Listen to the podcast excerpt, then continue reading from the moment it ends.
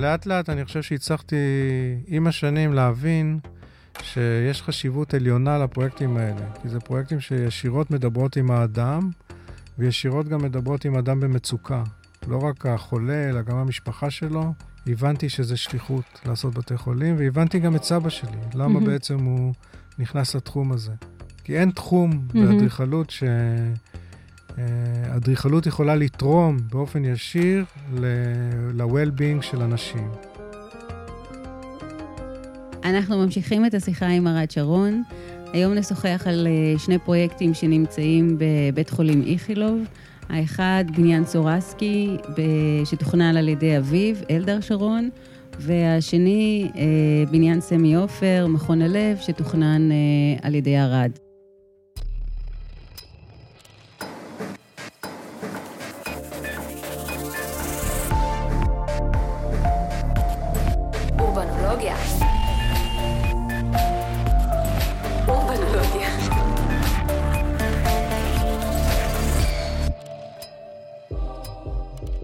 בתי חולים הם מבנים שלא זוכים להרבה התייחסות בספרות המקצועית. היום זו הזדמנות אה, להיכנס אה, לעובי הקורה, להבין את ההתלבטויות של המתכננים וקצת אה, לשמוע על השינוי הפרדיגמטי בתכנון המבנים. זה תחום שהתחיל, אה, סבא שלי התחיל בשנות ה-50. הוא הקים בעצמו את, המר... את רוב המרכזים הרפואיים בארץ. הוא הקים את איכילוב, הוא הקים את סורוקה בבאר שבע, הוא הקים את רמב"ם, למרות שברמב"ם היה בניין אחד של מנדלסון. אבל את, את, את רמב"ם כמרכז רפואי הוא עשה, את אסף. הרופא, את וולפסון, תל גיבורים קראו לו אז, הוא זכה בפרס ראשון. אמ, את גאה, את בלינסון. בקיצור, את רוב הבתי חולים המשמעותיים, למעט תל השומר אולי, הסבא שלי הקים. ובשנים, בערך בעשר שנים, בין שנות 1962 ל-74 בערך, הוא הקים את הבתי חולים האלה. אמ, הוא מימש בתוך התוכניות אב של בתי החולים את התכנון הארצי, אפשר להגיד, mm-hmm. על ידי תפיסת השטח. גם באיכילוב הוא בנה את בניין אה, ראשוני, מה שהם קוראים לו היום, אבל זה איכילוב הישן, בצד אחד של בית החולים, בצד הדרום-מערבי, ואת מגורי החיות ובית ספר לאחיות בצד הצפון-מזרחי. ובאמצע היה, היה חול. ולאט לאט עם השנים אנחנו ממלאים את השטח הזה, שהיום אין, אי אפשר להכניס סיכה כמעט באיכילוב. כן. הוא צומח לגובה. הוא צומח מדהים. Uh, השפה שלי, יותר אפשר להגיד, קרובה לשפה של סבא, mm-hmm. ב, לפחות בפרטי, בתוכנית. Mm-hmm. אה, היא משלבת את הטכנולוגיות העכשוויות, כי סך הכל האדריכלות, בעיקר אדריכלות בתי חולים, למרות שהיא, כמו כל אדריכלות, זה מקצוע, אני קורא לזה slow profession. Mm-hmm. הוא תמיד זוחל אחרי הקדמה. כן. מאוד. כי לוקח לבנות בניין עשר שנים בבית חולים. לוקח, אה, למשל, את מרכז הלב באיכילוב בנינו שש שנים, שזה שיא. אבל את בית חולים אה, ליולדות בסורוקה בנינו 13 שנה. Mm-hmm. כלומר, עד שאת, הרעיונות שלך, שאת uh, כל כך גאה בהם, את רואה אותם מול העיניים, את כבר אומרת, מי, מי חשב על הרעיון הדבילי הזה? ואת כבר משתנה לגמרי, את, המולקולות שלך מתחלפות בגוף, כן. את לא אותו אדם. בשיחה הקודמת שלנו אמרת ככה משהו שמאוד נגע לליבי, שמרכזים רפואיים, נוגעים באנושיות של האדם. באמת, אה, אדם מגיע לבית חולים במצוקה, בחרדה, בקושי מאוד מאוד גדול. כן. וזה אחד המקומות שבדרך כלל אנחנו רוצים לברוח ממנו. זה די קשה לתכנן לדעתי בתי חולים, אז אה, בואו נתחיל ככה באופן כללי, איך זה התפתח? זאת אומרת, איך, איך יום אחד אתם מקבלים לתכנן, איך, אפילו מהתקופה של סבך, איפה, איך זה מתחיל? זה מתחיל בגלל, בגלל הקשרים שהיו לסבא שלי בהסתדרות. Mm. ואז הוא מקבל מנמיר, הוא מקבל לתכנן את אה, איכילו ורמב"ם ובלינסון, ו... אבל זה די, כמו שאמרתי בחלק האלף, זה די תואם את האג'נדה שלו, שהיא mm-hmm. אה, הומניסטית, אפשר להגיד. כלומר, הוא רואה את האדם במרכז העשייה. Mm-hmm. ואת ה... בניגוד לאבא שלי, שראה את הבניין mm-hmm. יותר במרכז העשייה, הוא רואה את האדם במרכז העשייה. ובית חולים, כמו שאמרת, זה מקום שהאדריכלות יכולה בהחלט לתרום ל-well-being גם של האדם, גם של המלווים שלו וגם של הרופאים והצוותים mm-hmm. הסיעודיים שמטפלים בו. במאמרה בכתב העת האינטרנטי אלכסון, לוסי מדוקס כותבת: ברגע שנכנסים בדלתות המרכז, האווירה משתנה. הוא מואר, מאוברר ומרווח. העץ הטבעי והגוונים הירוקים המרגיעים משווים לאופי של ספא סקנדינבי ולא של בית חולים. בכניסה מחכה לבאים שולחן קבלה מעץ ומשמאלו חלונות צרפתים נפתחים אל גן באווירת זן. השאלה שלוסי מדוקס שואלת במאמרה, האם תכנון מבנה בית החולים יכול להאיץ את החלמת המטופלים ואף לשפר את חוויית הצוות הרפואי והמבקרים? ארד שרון ינסה לענות על כך. מה, מה מנחה אותך בראש כשאתה ניגש לעבודה של תכנון של מרכזים רפואיים? שזה לא ייראה כמו בית חולים. Mm-hmm. כלומר, שזה לא, לא שזה ייראה כמו בנק, כמו שעושים האמריקאים, mm-hmm. בית חולים שנראה כמו בנק. לא, שזה ייראה, שזה ישדר בית חולים, אבל בסופו של דבר, התחושה של האנשים שמקבלים את הטיפול, שמבקרים את החולים, שהם עובדים במקום הזה, זה יהיה מקום שיכול להיות בקלות בית מלון, mm-hmm. או מרכז מסחרי. אמ, התכנון של בית חולים הוא מאוד נוקשה מבחינת הפרוגרמה.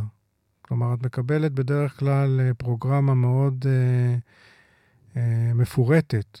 מה צריך להיות בכל חדר וחדר, mm-hmm. אה, איזה פונקציות צריכות להיות. מכשור. מכשור צריך להיות בכל uh, מקום. חדר ניתוח כשלעצמו זה פרויקט בפני עצמו. Mm-hmm. מכון MRI זה פרויקט בפני עצמו. מרכז סרטן, mm-hmm. מרכז מוח, mm-hmm. מרכז קרדיולוגי, כל, כל אחד מהם זה פרויקטים בפני עצמם. אז כלומר... נורא מעניין אותי רגע, אז כשאתה מקבל לעשות בית חולים, אז איך אתה עושה את זה? אתה עובד עם הרופאים, אתה מקבל פרוגרמה, איך נעשה תהליך העבודה? בהתחלה מקבלים את השטח, קודם כל מקבלים את השטח.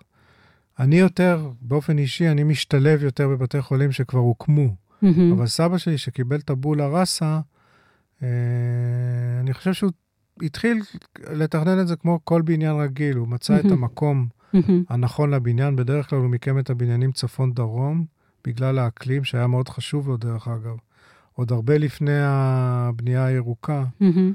היה חשוב לו כל הנושא של העמדה של הבניין בכיוונים הנכונים.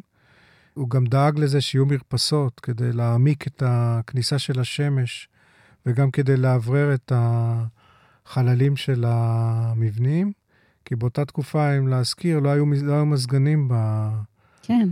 בבית לא, חולים. אני לא יכולה לדמיין את זה. אנשים במזג אוויר כמו היום למשל, זה לא תענוג גדול. ממש לא. אמ, לכן היה צריך לדאוג לזרימת אוויר בתוך ה... גם מבחינת התחושה של החולים וגם מבחינת הקונטרמינציות וזרימת אוויר שתגרום שת, לחיידקים להיעלם. Mm-hmm. חשיבה ראשונה הייתה חשיבה אדריכלית טהורה. אחר כך התקבלה פרוגרמה, בדרך כלל פרוגרמה ש... אה, האדריכל ביחד עם מנהל בית החולים, ואז מפתחים פרוגרמה. כלומר, הפרוגרמה מתחילה מהמקרו, איך, איך רוצים שבית החולים הזה יתפקד, איך, איך הסרקולציה שלו תתפקד, אה, מאיפה ייכנסו, מאיפה יצאו, mm-hmm. איך uh, תהיה זרימת הקהל, מאיפה ייכנס החולה, מאיפה יצא... וזה אתם מקבלים מבית החולים. אנחנו מקבלים את הפרוגרמה ואנחנו מתחילים לעשות הרבה דיאגרמות כדי לנתח את הפרוגרמה. Mm-hmm. מתוך זה אנחנו מציעים תוכנית ראשונית שהיא די סכמטית, דיאגרמטית, שהיא בעצם, אה, הפרוגרמה מתורגמת לתוכנית. Mm-hmm. שבתקופה שלי אני עובד עם תוכנות מחשב, שלמזלי הגדול אנחנו חיים בתקופה של אה, תוכנות שמאפשרות לנו לראות את הכל בתלת מימד, תוכנת רביט למשל. שזה... יתרון. יתרון אה, גדול מאוד גם, גם למתכנן וגם לקליינט. אה, הוא יכול לטייל בבניין, כלומר, אפשר לעשות ממש כמו mm-hmm. סימולציה של התנועה של כל המעורבים בבית mm-hmm. חולים, שזה... אבל כשהקליינט רואה את זה, זה גם חשוב לו ה-well-being, או שהוא מתמקד יותר קודם כל בתפקוד של בית החולים? זו שאלה, שאלה טובה, כי פה יש אבולוציה מאוד גדולה. כלומר, mm-hmm. מתכנון מאוד פונקציונלי של בית חולים, שהבתי חולים, אני אזכיר רק ככה, הישנים של שנות ה-60 היו מאושפזים אה, בין שישה ל-12 איש בחדר, עם שירותים וואו. אה, משותפים. לא ל-12, אלא לכל הקומה. אה, בלי מערכות אלקטרומכניות. Mm-hmm. כמו שהזכרנו, מיזוג אוויר, חשמל מאוד פרימיטיבי, mm-hmm. אינסטלציה מאוד אה, בסיסית. אה, בית החולים היה מבנה מאוד פשוט, מאוד פונקציונלי, ולכן מה, ש, מה שאת דיברת, השטחים ה, שבהם יכולים להתרחש הדברים שדיברנו עליהם, כמו ה-well-being, שזה בעיקר חללי אטריום. חללי מסחר, חללי המתנה, חללי משחק אפילו, לילדים. בבית חולים לילדים. לא היו. לא כן. היו חללים כאלה, לא, זה לא היה חלק מהפרוגרמה. ועם השנים אנחנו, בעצם יש פה מלחמה בין הנטו-ברוטו של הבניין. כלומר, אני כאדריכל רוצה כמה שיותר שטחים אה, בין המדיצינה לבין החיים. כלומר, בין ה...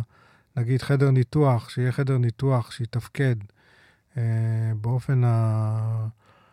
אה, בטוח ביותר, שלא יהיו פשלות או זיהומים או כל מיני דברים כאלה. מצד שני, של הממתינים בקוצר רוח לתוצאות של הניתוח, יהיה מקום אה, להמתין. מכובד להמתין בו. ושם מתרחשת אדריכלות. Mm-hmm. שם אני יכול לעשות אדריכלות, לדאוג לחומרים אה, ידידותיים, לגרום לתאורת יום אם אני יכול, לריהוט יפה. לכל הדברים שעושים בבית מלון או בספרייה או במוזיאון. מתוך ראיון עם דוקטור רועי קוזולובסקי, חוקר אדריכלות, שהתפרסם בכתב העת אורבנולוגיה. עד מלחמת העולם השנייה היה מותר להורים לבקר רק פעם בשבוע את ילדיהם המאושפזים, משום שזה הוביל לבכי וסערה בקרב הילדים שנותרו לבד. היעילות של הרופאים ותפקוד המערכת הם שעמדו במרכז, ולא צרכיו הרגשיים של הילד. אך לאחר המלחמה, עם צמיחת ההבנה של הבית כמשאב והפסיכולוגיה של הילד, הקימו ועדת חקירה ממלכתית ביחד עם מכון לחקר האדריכלות שהתמקד בתכנון מבוסס מדע. תחילה התמקדו בבית החולים לילדים. הפסיכולוג ג'ון בולבי חקר מה קורה לילדה בת שנתיים שעוברת ניתוח, ושם הוא פיתח את תיאוריית ההיקשרות. ובעקבות תיאוריה זו קידמו רפורמות בבתי חולים. כמו למשל, הכניסו מיטות לאימהות שיוכלו לישון עם הילדים, והפכו את בית החולים לדומה יותר לבית ספר. פיתחו חדרי משחקים, יצרו חללים משותפים ודאגו שגם ילד שמרותק למיטה יוכל לראות את הילדים המשחקים. התחילו לראות את בית החולים כהמשך של הבית. רועי קובזולובסקי ממשיך להסביר, למעשה התפתח מדע פסיכולוגי שלם שהושפע מתפיסת ההיקשרות הפסיכולוגית וזו הובילה את האדריכלות של בתי החולים. החשש היה שפגיעה בהיקשרות תוביל למחלות נפש וחוסר יכולת לפתח אמפתיה שהיא חיונית לחברה סוציאל-דמוקרטית. רק אחרי כמה עשורים התחילו לחשוב שגם פציינטים מבוגרים צריכים אולי שיחשבו על הרגשות והפחדים שלהם כשמתכננים את בתי החולים. עכשיו המלחמה הגדולה שלי היא לקשור את הבית חולים לעיר. כי עד עכשיו, אה, כמו שפוקו אמר, בקליניקה, בספר שלו על הקליניקה, בתי החולים, בתי סוהר, בתי ספר, זה מבנים מגודרים. בארץ במיוחד, עם כל הנושא של בטיחות. אמ-המ. גם להיכנס לאוניברסיטה עברתי בידוק. אה, גם האוניברסיטה זה אזור מגודר ומת... ולא מנותק בעצם נכון. מהסביבה. ובית החולים אה, גם, זה, זה, זה institution שהוא מגודר ושמור, והצלחנו בכמה בניינים ליצור חזיתות עירוניות, אמ-המ. כמו במרכז הלב באיכילוב, שיש לו חזית עירונית וכיכר עירונית, mm-hmm. שזה מהווה מקום מפגש בין האדם מהרחוב שיכול אה, לשבת בבית קפה ביחד עם אה, חולים, רופאים, משפחות, באותו מקום. Mm-hmm. ואיך הרופאים רואים את זה? איך העולם הרפואה רואה את זה? רואה הוא... את זה נהדר. כן? רואה את זה נהדר. אני חושב שמתנהלת תחרות בין המרכזים הרפואיים כיום, לא, גם בתחום הרפוא, הרפואה, כלומר mm-hmm. באיכות הרפואית, אבל גם באדריכלות. היום יש תחרויות אדריכליות לבתי חולים. חולים. כל מנהל בית חולים רוצה יותר יפה מהבית חולים השני. כלומר, איכילוב רוצה בניין לילדים עכשיו, בגלל שתכננתי לרמב"ם בניין בית חולים לילדים כל כך יפה, הוא רוצה בית חולים עוד יותר יפה. נו, אז אנחנו... אז מתנהלת מין תחרות כזאת רנסנסית במוס, במוסדות האלה. והשם מוסד כבר לאט לאט מאבד את ה... מרכז רפואי זה מרכז, זה מרכז שהוא מאחד בתוכו דיסציפלינות שונות של רפואה, שמעשירות ומפרות אחת את השנייה, וכל אחד מהדיסציפלינות האלה, יש לו איזו הגדרה גם ארכיטקטונית. כלומר, מרכז הלב הוא מרכז שהוא בניין, שיש לו, הוא מזכיר במידה מסוימת, אה, אולי בצורה מסוימת, אה, הגשרים האדומים במרכז הלב מזכירים כלי דם. Mm-hmm. על החזית עשינו פתחים אדומים שמזכירים אולי את חדרי הלב. לא שאני מת על ציטטות, אבל אה, א', מנהלי בתי החולים מאוד אוהבים את הציטטות, כן. ככה הם מאשרים את הקפריזות שלי. אז... מצאת דרך. אז מצאתי דרך לדבר בשפה שאני לא אוהב לדבר בה, שפה פוסט-מודרנית, שאני לא כל כך אוהב לדבר בה, אבל היא מדברת אל מקבלי ההחלטות. אז ככה אפשר להעביר אה, בניינים די... אה, פרוגרסיביים. פרוגרסיביים, ו... ואפילו חתרניים במידה מסוימת. אמ-המ. אני חושב שבית חולים לילדים ברפופורט הוא בניין בהחלט אה, אה, בעל איכויות בינלאומיות, הוא גם מתפרסם בכל העולם, ובאים הרבה מאוד משלחות לבקר אותו, וזה די נעים, זה די אה, סימפטי שזה קורה. במחלקה אונקולוגית ברמב"ם, איפה שיש ילדים חולי סרטן, שזה המקום הכי... קשה. הכי קשה, מוגדר הכי קשה. זה נורא, זה מקום אה, נורא לביקור. אני, בתור אדריכל בתי חולים, קשה לי להיכנס למחלקה הזאת. Mm-hmm. ולמרות זאת, הצלחנו לעשות שם פטיו שמכניס אור, והפגישות של הצוות מתרחשות בפטיו הזה, והצוות מאושר, mm-hmm. והילדים מאושרים ומרגישים בחוץ לארץ, הם אמרו לי.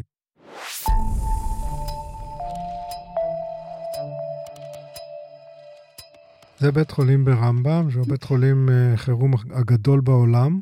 וואו, מה זה אומר? זה אומר שהשטח התכסית של כל קומה היא 20 אלף מטר, mm-hmm. ובית החולים הוא uh, בשגרה, כמו שאמרתי, הוא חניון, ובמלחמה, תוך 72 שעות מפקודה שמגיעה מהממשלה להכשיר את בית החולים, להפוך אותו מחניון לבית חולים חירום, תוך 72 שעות הוא יכול להפוך לבית חולים שקולט ברמב"ם 2,000 מיטות. הוא וואו. כולל מיטות משלושה בתי חולים, גם מרמב"ם וגם מעוד משני בתי חולים ב... במרחב. וכל הציוד הזה הוא הציוד, מאופסן איפשהו, או שהוא מובנה הציוד, בתוך הסטרוקטורה? כל הציוד מאופסן בימ"חים, כל המיטות, mm-hmm. וה... כשבתוך החניון יש... Uh, יש פסי אספקה ומעביר אה, גזים רפואיים וכל מה שצריך, כמו בבית חולים רגיל, למיטת האשפוז שתמוקם בחירום, לא במרחקים של מיטות אשפוז בשגרה. יש פה צפיפות יותר גדולה, אבל בכל מיטה בערך תכננו בין 8 אה, ל-12 מטר מרובע. ויש גם הכנה לחדרי ניתוח, דברים מהסוג הזה? יש חדרי ניתוח, יש uh, חדרי יולדות, mm-hmm. כל הפונקציות הרפואיות, יש דיאליזה. זאת אומרת, כשאתה מתכנן היום בית חולים, אתה צריך לתכנן גם את המצב שלו וגם מצב מלחמה? או לבנות בית חולים חירום, או למגן שליש מהקומה.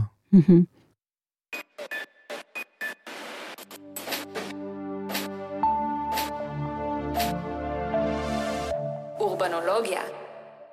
אחד ההתפתחויות הגדולות והתמורות הגדולות ביותר שחלו בתכנון בתי חולים זה חדרי האשפוז. Mm-hmm. שכמו שאמרתי, מחדר אשפוז של אה, שישה אנשים ו-12 איש, אנחנו היום מתכננים חדרי אשפוז לשני אנשים ולבן אדם אחד בחדר, עם שירותים צמודים, כמו במלון. והדאגה האישית שלי זה לקשר עם החוץ. כלומר, אני מתכנן חלון, אם אני יכול, מהרצפה עד התקרה, באמצעות קיר מסך, ככה שבן אדם ששוכב במיטה יכול לראות את ה... ים, כמו במרכז הלב, או את השמיים לפחות, mm-hmm. כמו במקומות אחרים. ואני יכולה להגיד שיש לזה השפעה אדירה. אז uh, יש גם מחקרים שמוכיחים שיש השפעה לאור יום, אור טבעי, על תהליך ההחלמה של החולה, mm-hmm. וגם על המצב רוח שלו, שגם משפיע על תהליך ההחלמה mm-hmm. שלו. כלומר, מצב רוח, כשאת רואה אור יום, יש מצב רוח אחר מאשר את רואה חלון מטר על מטר של אה, מקלט.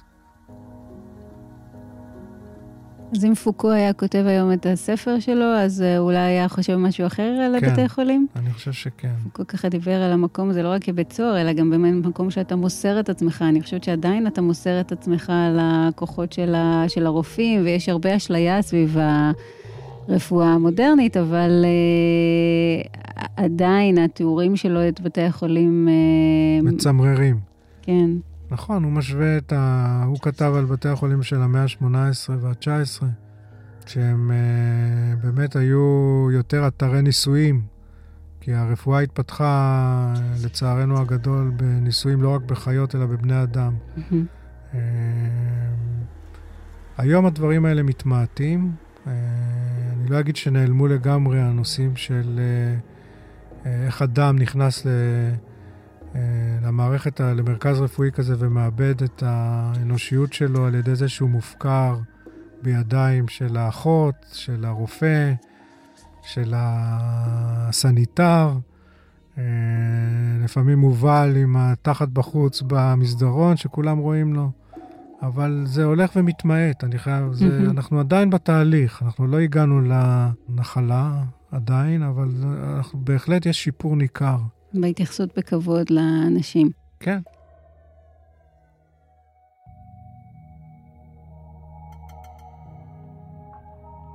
טוב, תודה רבה רבה. בבקשה. שמחתי לדבר איתך, זאת הייתה שיחה באמת אה, על, על האנשים, על האדם, על הכבוד של האדם, ואני שמחה שיש אה, אדריכלים שנותנים את הדעת על כל הנושאים האלה בהקשר של אה, בתי חולים. תודה רבה. תודה לך.